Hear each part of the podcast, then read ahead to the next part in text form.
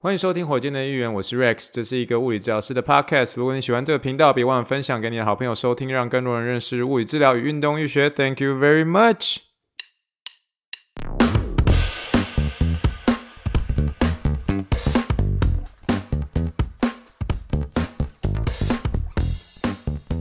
Morning, good morning. Think big, dream big, and let's make it to the rocket. 今天是二零二三年五月七号，欢迎收听第一百三十八集的火箭队议员。各位听众，大家好，你好，你好，你好，让我们听一听气泡水的声音。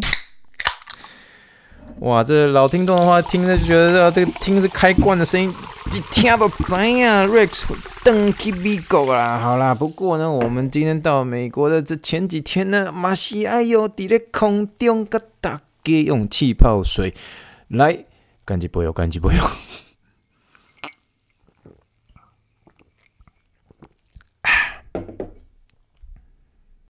好的，一开始还是跟呃跟大家闲聊一下哦。今天其实是我回美国的第一天呐。说实在话，心里面还是会对着故乡台湾还是有很多不舍。但是我认为，呃，这一趟我的旅程，其实在呃应该是说两天前的一个晚上，就算是。画下完美的一个句点了，怎么说呢？啊、呃，事实上呢，就是在我回美国前的那个晚上哦，就是应该是说在台湾的也也算是最后一个晚上哦，就是这趟旅程最后一个晚上。那我和我的太太还有这个大呃忠实听众大甲 D 小姐呢，我们在大安森林公园夜跑这样。那这个夜跑之前呢，嗯、我们其实因为。大家知道夜跑在大安森林公园的人啊，夜跑的人蛮多的嘛。那所以我们夜跑之前呢，还是有去抽一下这个鼎泰丰的一个号码牌。那这个时候的那个信义路上，已经有点这样红红亮亮的一些建筑物，在那个已经算是人满为患了。然后绝大多数是那种观光客跟这个外国人哦。那所以我们其实三个人其实有点爱凑热闹这样。那。跑完步之后，我们再回去鼎泰丰这件事情，其实有点像是帮助我们可以好好的利用这个等待的一个时间这样。但是其实我在我在鼎泰丰外面等待的时候，其实我个人是不抱太大的一个期待的。那其实大家尤其是真的是听比较久的老听众哦，就是说在没有经历火箭队一员第七十四点六集哦那一集，就知道那是我。第一次爱上这个鼎泰丰的一个顶点，这样。那但是我没有跟啊、听众交代一件事情，是我过去没有跟听众所聊到的一个一个小小的一个插曲啊。事实上呢，就是在火箭队一员第七十四点六集的时候，那时候我不是飙高音，然后就是形容就是那次去鼎泰丰很开心，然后而且吃到非常多好吃的食物，整个飙高音嘛，然后完全不顾形象。那事实上呢，上上上上次去完这次那一次的鼎泰丰之后呢。事实上，事实上是就是我的三姐一家人，啊我的三姐一家人其实也有来圣地亚哥跟我们会合，就想说，因为那时候我刚好在轮值嘛，那轮值的时候刚好有些闲暇时间，也可以跟我三家人啊、就是跟我三姐一家人一起 hang out 这样。那所以那时候我三姐一家人其实也在我。轮值的一个后期，然后我们在圣地亚哥有碰面，这样，然后所以算是我们两家人，其实就跟他们推荐说，哎，这个鼎泰丰的一个美食，就各项都非常非常的一个惊人，这样非常非常惊人。然后其实他们，呃，我三姐一家人，他们也是跃跃欲试，这样。那那一天呢，我们一样是在外面，就是就是圣地亚哥的一个鼎泰丰。那我们那时候一样是在这个外面，然后鼎泰丰的一个外面等了将近啊、呃、快一个小时多，这是一个很正常的一个一个状况，因为等到一个小时多之后才进去，然后点了。我们那时候这个七十四点六集跟大家讲的，就是各式各样我们觉得必点的一些菜色。那但是其中一道那个酸辣汤哦，当天点的那个酸辣汤，说实在话，就是你真的在喝第一口喝下去的时候，就立刻觉得不对劲啊，因为因为那碗酸辣汤就真的好像完完全全没有盐巴一样哦，或者说加酱，就完全完全完全没有没有咸味哦，就是真的是。你知道，当你煮完一道菜色，你完全没有加盐巴的那种感觉，就是你是会食之无味嘛，就完全那个味道没有出不出不来，就是没有尽到盐巴的那个画龙点睛之效嘛。所以那时候我们第一个人喝了那一口这个酸辣汤的时候，就觉得不大对劲，然后就觉得说，诶，会不会是那个人的问题？可是后来这第二个人喝，而且真的觉得说，诶，真的都不咸呢，没有完全没有盐巴。然后第三个人喝，然后全部整桌的人都说这这个碗酸辣汤有问题，就是真的是。就是就是没有咸味这样，然后所以我们就当天我们也是很客气的跟这个店员呃店员表示，就是说，哎，这个酸辣汤好像有点问题，就没有咸这样。那其实大家知道鼎泰丰服务很好，服务态度很好，那这个店员也是，就是服务生也是，呃，算是就是很有诚意的，就说，哎，对不起啊，我们来住院做更换。可是换来之后呢，还是没有盐巴，就是换就是已经换过了，换过之后，然后还是没有那个咸的一个味道，所以。我们当下其实因为已经换第二次了，然后其实你知道，就是那种中碗的那种酸辣汤，然后你第一碗只是喝了几口，然后就被送走了。那第二碗再来的时候，那味道还是一样，可是你就其实是有点不大想要浪费食物，因为因为你就如果再跟他说，嘿，这个就还是没有咸味，然后你就感觉这个食物又要再被报废掉，你觉得说算了算了算了，你就想说。其实不应该这样子啦，就是我们后来想说就，就干脆还是把这个酸辣汤把它就是解决掉，这样，然后所以所以大家一起喝下这个，其实有点形容有点像是酸辣酸辣水哦，不是这酸辣汤这样。那所以那次是有一点点，有一点点说实在话，有一点阴影，然后有一点点呃不是那么好的一个呃印象这样。那刚我比较熟的一个大学同学，特别是大学大学同学，其实呃他们都知道，就是说我在大学的时候，特别是。呃，我在大学的时候，酸辣汤对我而言是有一个非常非常重要的一个生命意义的。为什么这么说？因为我只要去面店的话，哦，只要那个面店里面有酸辣汤，我一定会点酸辣汤。那一般小吃店啊，一般小吃店如果有酸辣面的话，我一定会点酸辣面。就是基本上就是大学生就是没有没有特别想要改的。可是那个酸辣面就是酸辣汤，这些都是我我自己最喜欢，而且就是我的 go to 就对了，我的不二选择这样。所以我怎么说这个 酸辣汤对我而言有一个这个回忆的意义，有生命。的意义存在，我觉得特别是我大学时期这样，那所以这个要我去鼎泰丰不不点完全不点一碗小的酸辣汤，其实说实在话我是无法做到。可是那一次呢，那一次就是上去圣圣地亚哥喝的那个有点像是真的像是酸辣水，其实真的是让我对鼎泰丰的酸辣汤其实多了一层 多了一层阴影这样。那就回到呃，准备要回美国前的那天晚上，那我们其实我跟太太，我我我我太太跟大甲 D 小姐就问我，就说，诶，要不要再点酸辣汤？其实那时候我的心里是。心里是有点犹豫的啦。那因为有一首有一首老歌叫做《我最深爱的人伤我却是最深》，你知道吗？就是这一首老歌。那其实已经到了这个旅程的一个最后一天了。其实我就不想要有后悔这样，然后我就鼓起勇气说：“好啦好啦，点酸辣汤啊，但是小碗就好了。”就是因为我生怕又喝到酸辣水，所以这心里是其实带有恐惧的。那就算就算是酸辣水，那你至少知道说哦，那这次应该是小碗的这样。所以。当店员就很客气的送到这个酸辣酸辣汤上来，小碗的这样，然后所以那个放在我面前的时候，其实我心里面还是会有一点那个阴影还是存在。可是呢，我还是就是鼓起勇气，就把我手中的汤匙，然后就这样微微的颤抖着，然后这样去去舀完那个小汤之后，然后送入我舌尖的那一刹那，那一口喝下去之后，我深吸一口气，我我其实讲不出任何一句话哎，然后。当下我就我就喝完那一口之后，我就缓慢缓慢的，有点像是横躺在我的这个椅子上，然后我就我就就躺在那个椅子上，然后我太太跟大甲弟小姐就问我说：“哎，怎么样？”然后他们其实看我反应有点快要噗嗤笑出来这样，然后我中间大概整整将近快要三十秒，就三十秒，就是迟迟没有办法说话这样。同学，这个就是我日日夜夜魂牵梦萦、朝思暮想、牵肠挂肚，但是蓦然回首，这碗酸辣汤就在那灯火阑珊处的终极酸辣汤啊！同学的真的太好喝了，同学那个那个羞羞，然后又不。烫口的那个温度，你舌尖上你可以感受出那个黑白豆腐精湛的刀工，有酸有辣，那这个辣味，而且是一个非常特别的那种五香粉的味道，口感浓稠滑顺，这不是终极酸辣汤？你告诉我什么是终极酸辣汤？我讲那么多形容的方式，其实我当下是完全是说不出话来的，那个你只能。你只能闭着眼睛，你知道吗？你只能闭着眼睛，然后轻轻的摇着头，这样，嗯嗯嗯，这真的是太好，我真的很久没有喝到这么好喝的酸辣汤了。丁海峰的好汤是好汤，真的是个好汤啊，同学。因为那个我喝下那碗汤之后，我真的不止看到台北一零一，我看到了玉山。这就是我的 我身为火箭队议员的主持人当中，所谓的玉山现象啊，玉山现象一大概一年一两年只出现过一次，上次就是在火箭队的议员第七十四点六集，它会让你震慑到是没有办法说出话，你知道吗？瘫软好不好？现场瘫软在椅子上，一直到等到你的意识清楚之后，你才猛然在直立起来，就尖叫说：“这这碗汤也太好吃了吧！”你知道吗？谢谢鼎泰丰，我原谅你了哦，我原谅你了，你不用不用再不用再给我一一杯忘情水或酸辣水了。这碗酸辣汤好不好？我的恐惧不再恐惧，好不好？因为害怕在哪里，我就在哪里啊，同学。好了，OK，反正这是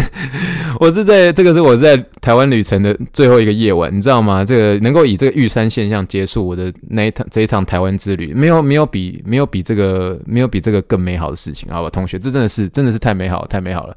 所以。啊、呃，透过这次来跟大家分享一下这个呃回台呃回美国前的一天晚上所发生的一个事情，玉山现象，好不好？好、真的是鼎泰丰的好汤是好汤，我原谅你了。那次这个酸辣水，It's OK, It's OK 啊、，I I totally forgive you now，就是真的是没有关系，没有关系，我接受，我接受你，我接受你，我们复合了，我们复合了，就是这个意思。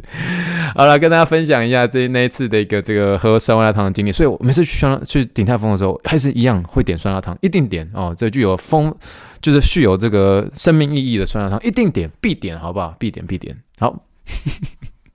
好啦，那聊完这个呢，那再来就是来简单的讲一下一个听众留言，算是一个听众的一个小问题哦。呃，这个听众名称，他的名字叫做是准备申请物质和职志的台湾高三生哦，这个是也算新听众，他是这样说的，他说：“Hello Rex，你好，我是一名台湾的高三生，正在准备物理治疗学系和职能治疗学系二阶段面试，同时也是火箭队议员的新粉丝。最近和申请科系的同学一起讨论之后，我们发现如何有逻辑、简单扼要的跟教授说明物理治疗师 PT。”职能治疗师 OT 以及在节目上听过的运动防护 AT 的差别，对我来说有点困难。我就是想要请问 Rex 会用什么方式来说明这三者的差别？谢谢你。好，这个呃，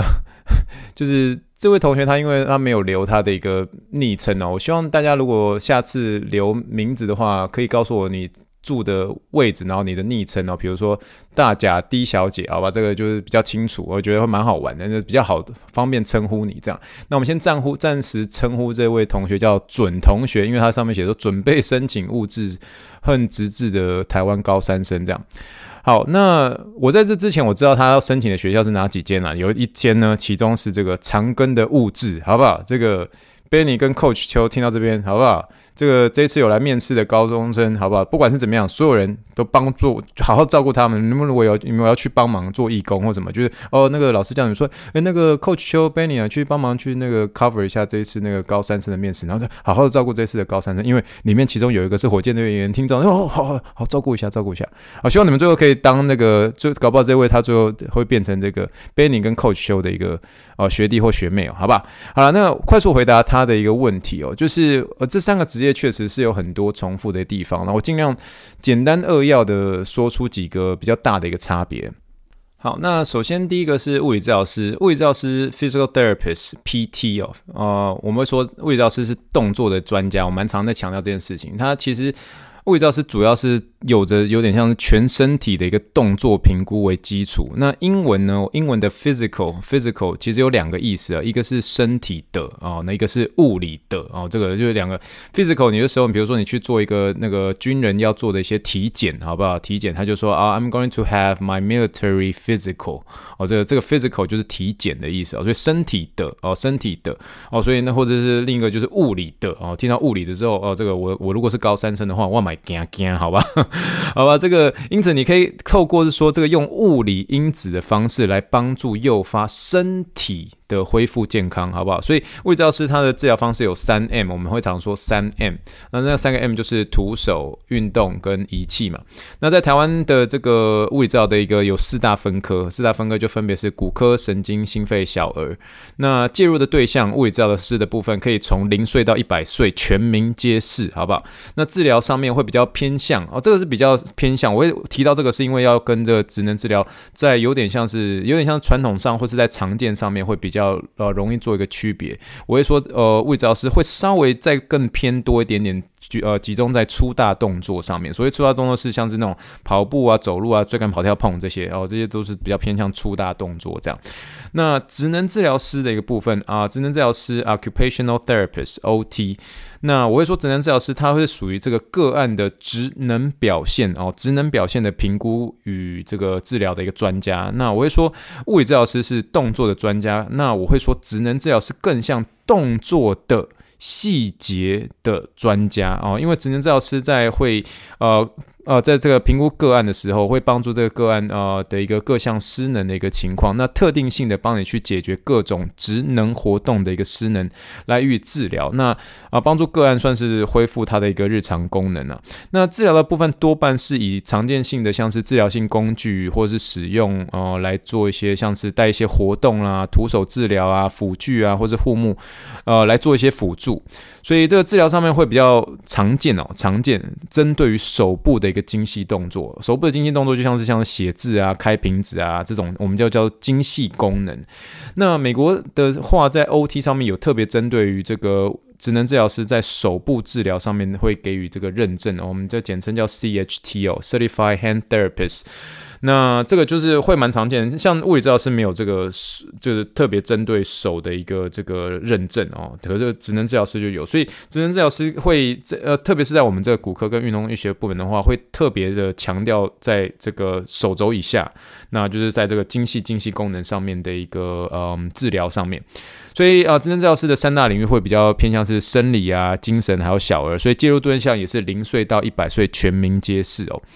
所以，嗯，所以你如果说我们先讲这一开始这两个物理治疗师跟职能治疗师，我自己在临床上的观察，我个人觉得最大的一个差别，我会是说比较针对是这个粗大动作是比较偏 PT，精细动作会比较偏 OT 一点点，因为一个是带动哦，PT 的话是带动身体的恢复，那一个是比较针对职能。哦，精细功能哦，还有这个职能上面的一个失能上面的恢复。那 PT 很擅长呢，就是带这些选手，特别在运动上面带一些选手做一些追赶、跑跳、碰，好不好？帮助活动度的一些修复啊，帮助功能上面的恢复。那治疗空间会往往会比较大一点点，特别是 PT 的话。那 OT 的话呢，就是比较擅长是透过一些手部的一些活动，像是手推箱子啊、手压黏土，来特别针对精细功能的呃方式来帮助个案来恢复功能。那我讲的部分是比较偏向是一个大方向，或是比较偏向是我们在我我自己上班的地方常见常见的情况了。那你另外还有问到一个是有关于这个运动伤害防护员哦，Athletic Trainer，我们叫 AT 嘛。那如果是 AT 的话，我会说它有点像是运动员的保姆或者是守护者。呃，我会喜欢稍微偏相对用这个保姆来形容，因为他们是真的是对于这个运动员的照顾是有如保姆般的囊括很多层方面。举凡是针对运动员的防跟护，还有运动场上的紧急处理，就是我们俗称的一个冲场啊，那他们都要 cover，这样他们都会 cover，而且是以科学化的方式来 cover，你知道吗？所以这个治疗或处理上面啊，只要是有帮助运动员的防和护。而且是不涉及到医师跟治疗师的范畴内的话，可以执行的运动伤害的一个业务，或是防护上面的处理上，大多数这个防护员都可以帮你办好，这样就是帮帮你包办这些东西，好比说运动按摩啦、拉筋啦、运动贴扎啦、热热冰敷等等等哦。但是你如果今天要问我，就说，那你刚刚所说的这个运动伤害防护员，跟刚刚一开始所说的这个职能治疗师 OT 跟物理呃物理治疗师 PT，他们两个职业跟运动伤害防护员的差别最大的地方在哪里？我会说最大的差别就是在介入对象上面。呃，运动伤害防护员的话，多半是针对运动员啊，特别是学生运动员哦，常见的话，特别是在学生运动员、职业或是非职业的一些运动选手，所以他们介入的年龄相对会比较局限在运动人人口上面，然后当然也是有一些比较年长者的一些运动员，比如说啊打双打的这种呃年长的一些长辈的一些这个网球，那当然他们可能有些是八十五岁也是打双打，那他们也算是运动人口。可是你就会很难说服我说，一位比如说一百岁刚中风的一个北北，需要一位运动伤害防护员来帮他做关节运动，这个听起来就是蛮蛮蛮不。蛮不能够 make sense 啊，这个或者说你有一个，比如说一岁的小朋友，他有个发展迟缓，你会由这个运动伤害防护员来介入，嗯，这个。就不大可能发生嘛，对不对？因为我刚刚所说的这两种啊一百岁刚中风的一个北北跟一岁小朋友哦，这个发展迟缓这两种类型呢，PT、OT 都可以帮助，因为 PT 跟 OT 的一个介入对象是从零岁到一百岁全民皆是，可是运动伤害防护员就特别比较针对于这个运动人口上面。那所以这个就算是一个比较大的一个差别啦。那所以，嗯、就是这是我的一个简短的一个回答，也许没有办法 cover 到全项，可是这是我在我自己的一个工作环境当中，我特别针对 PT、OT 还有 AT 的回答。我的医院里面都有这三个职业啦，所以就是希望这个回答能够帮助到这位呃高三听众。那也祝福你这个第二阶段面试顺利啦，啊，好不好？这个 Benny 跟 Coach Show 好不好？多多照顾一下，多多照顾一下。好了，那我们今天的听众问题就到这边。那我们今天哦，今天这的节目可能会有点长哦，所以呃，大家坐稳喽。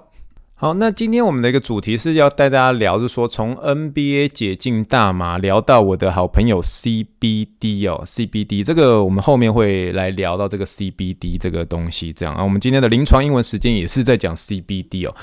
那我们今天会之所以会想要聊这个 NBA 解禁大麻这件事情呢，其实是算是今年四月的一个新闻啊。嗯，最近算是 NBA 这季后赛如火如荼的在展开，我们下一集会有机会再带一些这个最近季后赛的一些 something 本嘛。那可是也算是最新的一个新闻，就是说 NBA 的一个这个禁药名单当中已经算是移除了大麻，那算是整个。嗯，整个他们集体谈判的协议部分啊，已经不再对球员进行像是大麻的一些测试了。那这个 NBA 的那个总裁 Adam Silver 就有说，他考虑到一些目前当今社会上所发生的一些所有事实呃事情这样，所以也考虑到这个 NBA 球员他们承受到一些各式各样的一些压力啊，那所以他们现在已经就不带再办这种像是像是那种特别的特别的那种黑脸的这种角色这样，所以 NBA 已经开始。呃，有特别针对出几些一些球员，然后他们有一些，比如说大麻真的是到了滥用哦，滥用的一些症状的一些球员，而不是偶尔会使用大麻的一些球员。然后，所以呃，这样的一个情况呢，其实算是一个 NBA 的一个，尤其像禁药名单上面的新。新政策吧，就是真的从禁药名单当中移除大麻这样。那你如果要跟我聊说，哎，Rex 有没有哪些球员是真的是有使用大麻？其实还蛮多的。那我自己比较熟悉，当然是比较偏两千初期的一些球员啊，好比说，呃，前那边球员像是 J. Williams 啊，这个呃，这个火箭队员听众 Malone 应该会蛮清楚这位球员的，好不好？听到他就是有点伤心。身为公牛迷的话，那个 J. Williams 有他在呃，不是是 J. Williams 哦，不是 Jason Williams 哦，J. Williams 哦，二十二号，以前公牛队二十二号，后来。出摩托车车，呃有车祸的这位，他就有公开表示，他在职业生涯当中其实有使用大麻这样。那他 J Williams 他是有表示说，大麻它可以帮助他在一些疼痛还有这些压力上面有些帮助。那另外球员也是，都些都是前 NBA 球员啦，因为我对他们会再更熟悉，因为我跟他了解，跟他之前我跟他聊到说我，打电动很凶的那一段期间，就是两千年左右，两千年到两千一零年那时候的一个 NBA，所以那时候的球员都摸得很清楚，这样。所以那另外前 NBA 球员是叫 k Martin 哦 k a n Martin 的，他也表示说他以前是有使用这个大麻来帮助他减轻一些疼痛，或是甚至有点降低这种忧郁的一些症状，这样。那大麻算是禁药吗？哦，其实大麻其实，在大部分的这个有点像是比较高阶、高阶的一些这种职业运动联盟，其实大联盟算是许多的一个体育组织列为呃使用的一个禁药之一。那包括是这个国际奥委会，那还有包括一个像是这个世界反禁药机构。这个其实我哦、呃、在准备要呃申请呃准备要轮值奥运队的时候，都会有这个禁药的一个有点像是考试啦，就是一定要知道禁药这些东西。那有一个组织叫做世界，翻译好像叫。世界反禁药机构，英文叫做 World Anti-Doping Agency，简称 WADA 啦，WADA 应该这样说吧。那这两个这么大的一个组织，就是特别是还是把这个大麻列为这个禁止使用的一个药物之一，这样。所以，嗯，使用大麻可能会造成运动员的一些影响，可能包括像是运动员的一些反应时间啊、协调能力啊，或是一些判断力。那这些都特别是在运动员他们，运动员他们蛮多是需要一些高度专注的嘛。那特别是在一些比较特别，而且是很精细、很精细的一个动作控制的一些技能这样。那所以。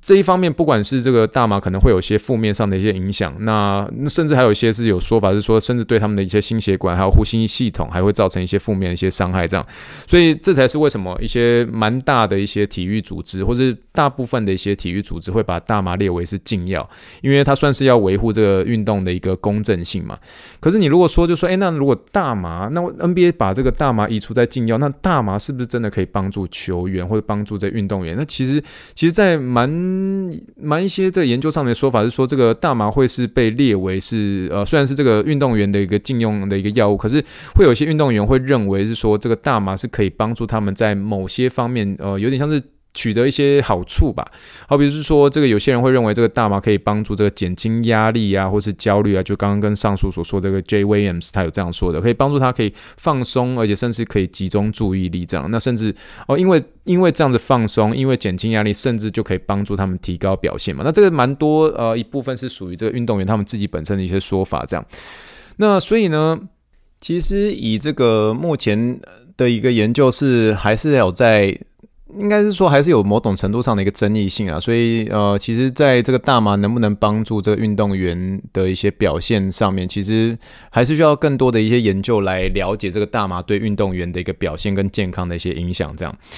那如果你们聊到这个，我如果我们聊到大麻中里面的一些成分哦，一些成分其实最后都是用一些这个英文的简写来说明，因为它的字比较长，然后所以大家会蛮常听到的这个大麻的成分哦，其中有两个，一个叫做 CBD 哦，CBD。那 CBD 的话呢，它这个样的成分其实呃被认为是说可以减轻疼痛，或是呃让这个发炎的情形可以稍微缓解。那另外一个蛮常见的呃这个成分就叫 THC，那 THC 的一个成分呢是可以帮助。这个运动员能够算是降低焦虑这样的一个情形，这样。那我们刚刚是聊到的这个 CBD 这件事情哦，就 CBD 哦，CBD。那 CBD 呢，它其实是一个呃大麻里面的一个成分的一个简称。这个简称啊，其实我也不大会念，我尽可能念。然后它的拼法是 C A N N A B I D I O L，所以它的念法应该叫做。Cannabidiol 应该这样，可是我们其实，在临床上我们都念 CBD。哎，那就说，哎，Rex，为什么你要你你会在临床上讲的大麻？哎，其实这个 CBD 在临床上很常使用哦。这个临床上我们就会到了我们的。我们的临床英文时间，临床英文时间，F for Apple，B for Ball，C for Clinical English。我在临床上最常听到的 CBD 就是叫做 CBD oil 啊，其实你就可以简称它叫 CBD 油啊。这个在台湾没有卖，因为台湾好像在这个大麻上面的一些东西有些控制。可是在美国，你要买 CBD oil 很很容易啊。那个它是一个，嗯，多半我的患者是拿来做一些外用啦，就是所谓的外用是指说这个呃，就是涂抹哦，涂抹在比如说他膝盖痛啊，涂抹在。膝盖上面，然后有点这个 C B C B D oil，你可以叫做 C B D。呃，油这样，那主要就是那个成分就是一个油状的油状的一个产品这样。啊、有些人是拿来口服，有些人拿来外用。可是我临床上大部分是听到是拿来做外用。那它就是从这个大麻的一个植物算是提炼出来的，然后算是一个就是跟一些这个油做一些混合，有可能是这个橄榄油或是椰子油，其实就有点像是呃，类似有点像是橄榄油、万金油那种 来涂抹在你的皮肤上面，然后在你的一些这个比如说关节疼痛上面来做一些这个按摩上面，就是蛮好用的一个呃介质。这种感觉哦，那所以 CBD oil 的一个外用方式呢，多半呢，这个我的患者呢，都是把它涂抹在这个皮肤上啊，或是把它呃涂完之后，可能就是洗个澡、冲个热水等等等之类的。那所以这个临床上，我也很常听到这病人就问我 CBD oil 的一个实用性。那我们如果是在这个 CBD oil 呃这个东西，假设患者会问的话，就会说，诶，他可能告诉我就说，诶，我最近一直在使用 CBD。呃，oil 来帮助我的一个呃疼痛或是或是这个关节炎哦，因为他可能觉得很有效这样。那这句话的英文他就可以说说，I've been using CBD oil to help manage my pain and 呃 arthritis。And it's been working so well so far。然后他们的英文可能就是这样说，所以 CBD oil 在临床上会蛮常听到的。我们先今天不先不就这个 Rex，你推荐我用 CBD oil 吗？这件事情来做一些东西的一些解释。可是我们今天就是告诉大家说，如果你听到 CBD oil 这件事情的话，你会知道说，哦，这个患者是特别想要针对哦，特别是这个在你如果是在美国临床执业的话，应该会蛮常听到。台湾应该不大常听到，台湾都是听到说哦，不对，哇，万金油啊，那 那各式各样的一些东西。可是在美国就很常很常听到。CBD oil 这样，好了，那你就可能聊到这边，你就问我说：“哎，Rex，那个，那那你你本身有用过这个大麻这些东西吗？就是来帮助你解除你的焦虑吗？让你感觉到就是少一点疼痛这种感觉吗？”我会说。我我没有使用过任何大麻，但是我喝酸辣汤，好吧？鼎泰丰的酸辣汤帮助我解除我的焦虑，好不好？玉山现象啊，再次强调一下啊，没有，我们现在不要聊这个。可是我们今天就是要从这个 CBD 这件事情呢，啊，带大家进入另外一个闲聊啦。好了，我其实最后一个闲聊，我想要这边要 shout out to 我一位国高中同学啊，国高中同学，他其实也变成新的火箭队音乐听众了。他的同学，他从以前国中。啊，他跟我同班四年啊，从国一到高一啊。那高二、高三的时候我们不同班，可是我们是非常非常好的朋友。那他的以前的一个小时候的绰号就叫做 CBD 啊，因为以前你知道，我们男校里面就是大家都给人家乱取绰号。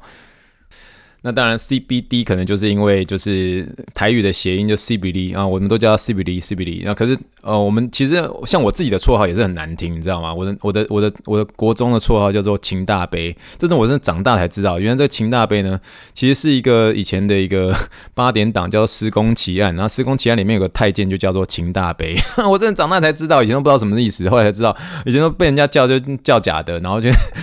真的以前我们都是被被被拿到这个绰号之后，我们就。是就是就是就是大家都乱叫，一一堆堆臭男生嘛，一堆臭男生啊。晚自习很喜欢去泡那个阿 Q 桶面的一些臭男生，满嘴脏话的臭男生，好吧？就是就叫大家错话都乱叫这样啊。所以我先、呃，像 CBD 都叫我秦大杯，都叫我大杯，然后我都叫他 CBD CBD 这样。那我们就叫习惯了，所以一直叫叫到现在都还是这样彼此这样叫，所以就这样我们就当互称彼此啊。所以今天这个故事呢，就大家简单的聊一下我这个高中同学叫 CBD 哦。那 CBD 他其实是班上的一个典型的一个资优生。哦，那他不是那种就是。嗯，资优型就不是，他是那种，他不是那种天才型的一些学生，他是属于那种一直苦读、一直苦读、一直苦读的那种学生。所以当年其实我们在国三的时候，其实我们之前好像有曾经在火箭队员跟大家聊过，我们国三的时候就是那教育部就执行第一次的一个基本学科测验嘛，所以那个时候是我们那时候大多数的一个国中呃国中部的一些学生跟家长，其实不大想要当白老鼠，所以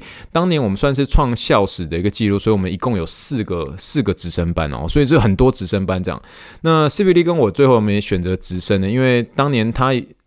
就是，就算选择直升了之后，他还是一直苦读，一直苦读，因为他其实未来他想要当呃，想要当一位医生，这样，想要考上医学系，所以他就一直苦读，一直苦读，一直苦读，一直苦读，这样。那所以那然后然后 CBD 跟我也很要好，然后所以他在学业上他帮助我非常多的东西。他以前都是很长，那我们高二高三的时候，就是他在隔壁班，可是每次下课的时候，他就搬一大堆书，然后告诉我帮我画重点等等之类。然后每次我都坐在第一排的时候，他就立刻从隔壁班，就是从我们啊班的一个前门这样冲过来，就告诉我，哎，我告诉你，我刚刚呃知道一个数学的一个很很重要的讯息，然后就帮我写。会帮我做笔记，然后字又很漂亮，这样，所以我就是可以从他的一个学习的过程中，那甚至他有呃额外在一些补补习班学到一些重要资讯，然后就帮助我读书，所以他其实在我念书上面真的是帮助很大，所以我最后可以很幸运的考上物理治疗学系，我觉得有蛮大一部分是也要感谢他这样。那其实我们学校是算是说位于这个小泸州啊，小泸州的一个私立高中，然后又是从国中到高中全都是男校哦，学校里面养的三只狗都是狗公的啊。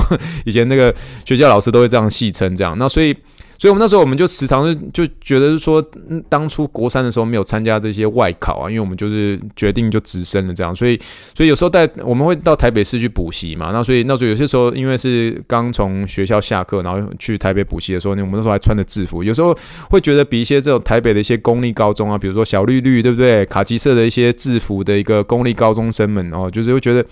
就是有点低阶的那种感觉，可是可是说实话呢，CBD 在那个时候真的真的很认真读书，这样，所以那时候我们高中唯像我自己啦，我自己本身我高中唯一有补习的一个科目就叫做这个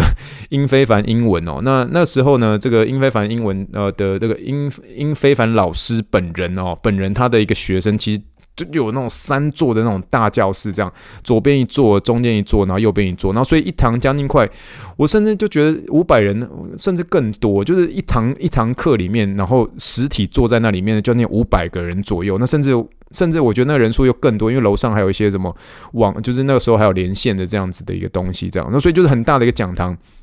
所以那那个时候补那个英文的时候，就是每次那补习班都会办一次，有点像是一个学期大概一两次，有点像是一个期中考或期末考的大会考这种感觉。所以那大会考的时候，那个英非凡老师那时候就会就是会把一些这种考试的前几名，然后很很优秀的一些学生，会连同学校的名字跟个人的名字念出来，然后 CBD 的名字就很常被这个英非凡老师唱名到。好比说，他会这样说：第一名建国高中某某某哦，第二名北一女中某某某。然后第三名。徐汇中学 CBD，然后所以那时候我们我们听到这徐汇中学这夹带在夹带在这些公立高中的一些同学们的耳中出现的时候，那时候那那时候大家都会这样左右这样看，诶，到底是谁呢？因为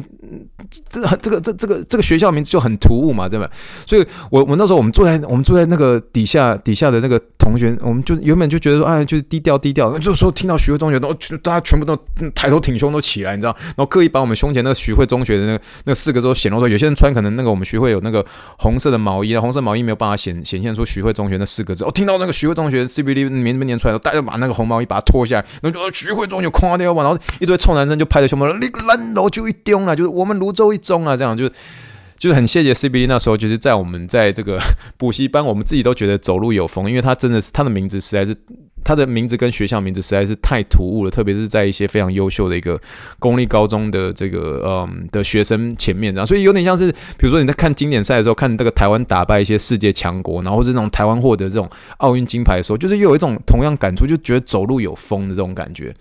所以那年我们就是那个高三一起参加像是一些学历测验啊，因为那时候我们因为那年的学测我们刚好是办在这个过年之后嘛，所以呃 CBD 那时候就有我就说哎走，一起去参加那个某某的一个这个魔鬼训练班。啊，魔鬼训练班，所以那时候也跟他曾经在以前的火箭队有跟他聊过，因为那年是刚好是大年初一嘛，因为大年初一的时候我们去这个魔鬼训练班，那所以那就是看到一群。嗯，真的看似一群这个考试机器人的一些学生，然后站在一大哦，那时候一大堆媒体来拍啊，什么东森啊，什么三台啦，各式各媒体都在拍，然后然后那时候整个教室里面前面是一个穿着军呃迷彩军服，然后自称自己是班主任的一个监督老师，然后要我们在每堂自习课之前，然后头上要绑那个黄色丝带，那黄色黄色丝带上面写着必胜，然后然后就是到双手举高，哦，跟我一起喊台大台大台大，加油加油加油，你知道吗？就是。非常非常荒谬的一段高中生回忆，好不好？这个魔鬼训练班啊，台大台大台大加油加油！你然后你喊加油，然后他们对那个你要你要回台大，他们喊加油，你要回台大，然后他喊台大，你要喊加油，就这样，就台大台大台大加油，就一直这样，好吧？那。呃，后来，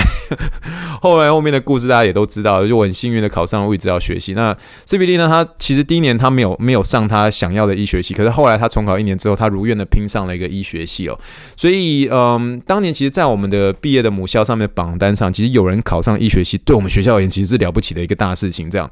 所以你这个时候可以说，其实有时候我在回头去想这件事情，我们以前呃 CBD 他在写他的自己的昵称的简称，他都写这三个字，就是 CBD 这样。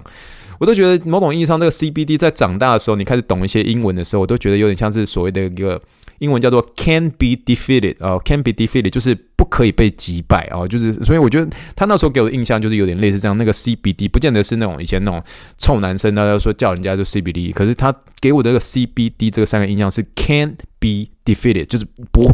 就是勇猛果敢，不不可以被击败这种感，“can be defeated”，我觉得就很酷，就很酷这样。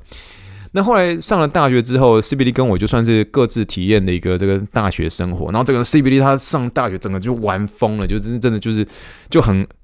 解放自己，好不好？因为国高中的一些苦读，在他这个完成人生目标之后，就算是真的一个大解放。这样，那对他而言是真的能够所谓的一个找到自己，然后真的开始去体验人生这样。那大学毕业之后呢，也就是距离高中毕业将近快十年的一个二零一三年哦，那时候那时候的我其实算是要告别。有点像是我迷失自己的那段时间呢、那所以我那时候准备要往这个去去 Pittsburgh，然后去去匹兹堡去开始我的留学之路这样。那 CBD 他就是在那个医学医学生嘛，所以他那时候在实习中间有因为换音乐，然后所以他有一些小空档的一些时间，所以我们算两个兄弟就是有点一起去约去，哎，走去日本玩。然后就其实那时候我就能不能能能不能够被他去约去日本玩，就很开心，因为因为在那之前我从来没有去过日本，然后对日本都是抱有一些这个憧憬的，就是就是会觉得说哦，跟日本棒球。啊，日本拉面啊，日本温泉啊，那时候就真的去可以体验过这些等等等的一些东西，日本棒球、日本温泉，还有这个吃到这正统的日本拉面、日本寿司，好不好？那真的体验到所谓的日本文化。所以那时候我其实算是正准备，有点像是迷惘了两年之后，准准备要重返物理治疗这段路这样。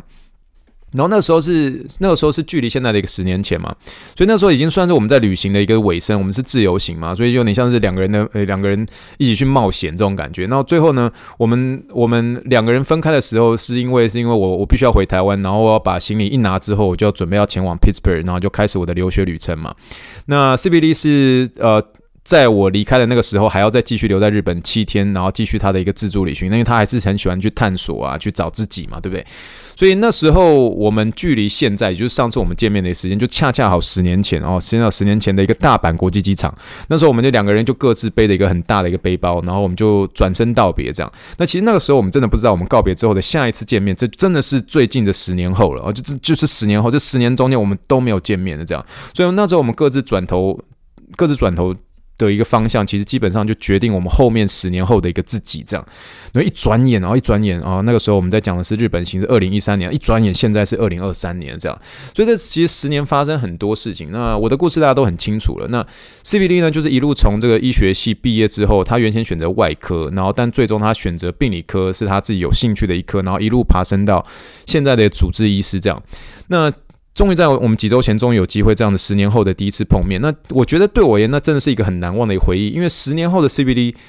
哦，现在呢的他，整个人好不好，瘦了一大圈。你现在如果看到这个人，就说：“哎，这个人是 CBD。”你就说：“哎，你这不 make sense 啊，这个人，这个人。”体型这么标准哦，这么然后梳的这型男的油头哦，韩国欧巴的眼镜哦，是我们十年后第一次碰面这样子哦，所以我们那时候见面就是问问彼此说，哎，你这十年怎么样啊？做做什么事情？然后 CBD 他说就告诉我们说，他继续在找自己啊，其实他就尽可能在他真的算是很忙碌的工作当中，有点像是求得可以这种体验生活的一个机会。所以他去了十几个国家，他跟我讲很多的国家，欧洲各式各样很多，听起来我就五花八门，就很酷很酷。然后他四处去当这个背包客，然后然后然后去讲很多背包客的一些探险啊，去冒险。然后有些都是，有些甚至这种九死一生这种这种这种这种呃这种很酷的一些这种旅游的经历，然后听了就很精彩。然后那个画面会不断的在我在我脑海里面浮现出来，就是他讲的真的是很酷，真的在体验人生，然后去呃有机会是去呃探索这个世界，就探索这个。世界，他甚至还学会像是品酒啊，然后开始学手冲咖啡，然后还迷上了欧洲，然后开始学一些说一些这法文跟德文。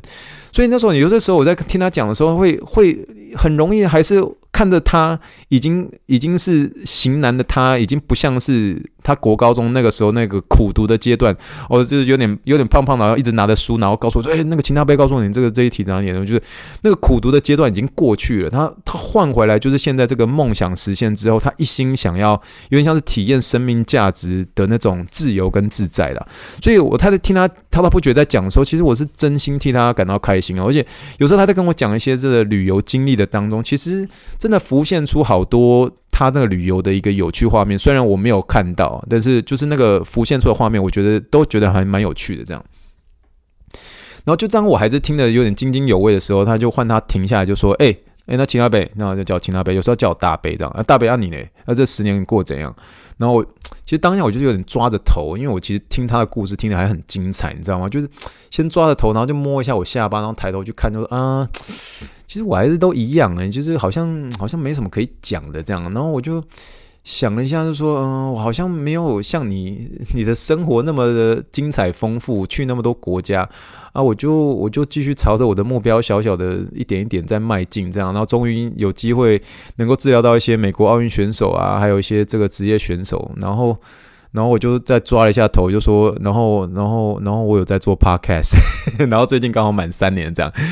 好吧，然后所以这最后的一切一切，就是在两个臭男生哦，老屁孩的一些这个蠢话、脏话，还有一片捶打彼此的肩膀当中，其实用我们最熟悉的方式。呃，也算是结束了我们十年啊、十年来的第一次聚会了。所以，其实我从 CBD 身上，我其实看到一句我自己很喜欢的一个英文哦。这个英文叫做 “With self-discipline, we can live the life we truly want.” With self-discipline, we can live the life we truly want。意思就是说，只要能自律，我们就可以活出自己想要的一个人生哦。所以。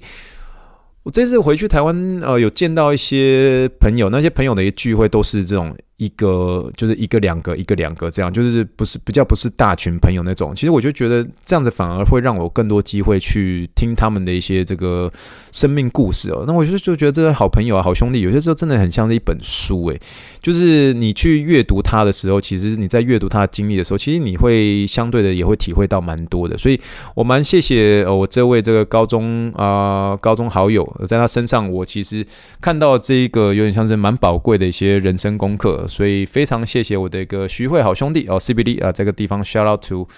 他，然后也谢谢他的最近给我的一个五星留言，我收到了。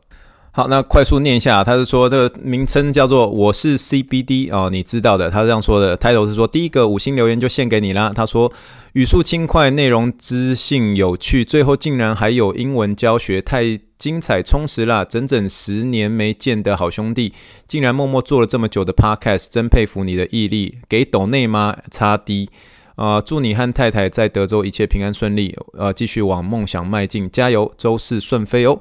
好了，非常非常谢谢我这位徐威兄弟，然后呃呀，也也透过这个简单的故事，其实我们今天聊很多诶，我们今天从这个美食，然后再聊到这个呵的 OTPT 跟 AT 的一个这个差别，然后最后再聊这个 CBD 是这个 NBA 最近这个解禁的一个大麻的大麻的其中一个成分。临床英文时间，我们还甚至聊到 CBD oil 是什么。最后最后再呃跟大家分享我这个高中好兄。兄弟 CBD 的一些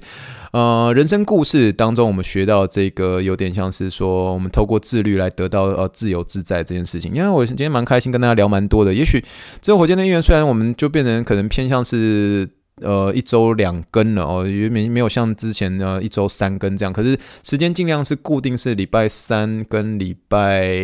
日啊，礼拜日的一个晚上时间哦，尽量接近七点左右台湾时间了。但啊、我希望就是能够啊、虽然在网络呃空中见面的时间会比较少了，然后所以一次的内容希望是可以稍微多一点点，所以今天节目不小心就拉到快四十五分钟，四十六分钟左右。不过还是希望大家可以听得开心，那也祝福大家有个快乐的一周啦。那我。我们准备做结尾喽。好了，那以上就是这一集的火箭队议员啦。谢谢大家收听。如果喜欢火箭队议员的话，帮我分享，或是寄这个听众信箱，或是给我五星留言，给我鼓励喽。让我们一起相信过程，循序渐进，跳脱舒适，进而逐梦踏实。让我们一起 think big, dream big, and let's make it to the rocket。谢谢大家收听，我是 Rex，大家晚安，祝福大家，Thank you and good night，bye。